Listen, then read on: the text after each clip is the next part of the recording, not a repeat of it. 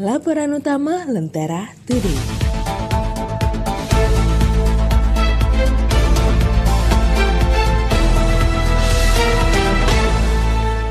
Mohon bersabar, umroh dihentikan lagi.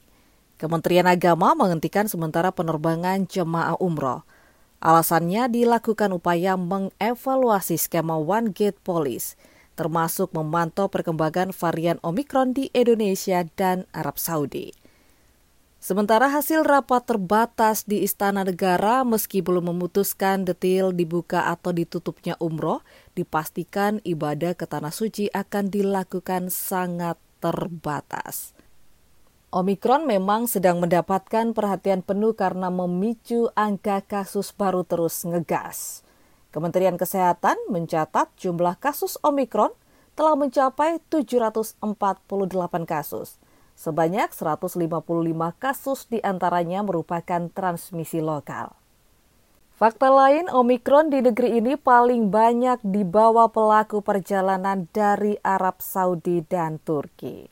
Mohon bersabar ya demi keselamatan bersama.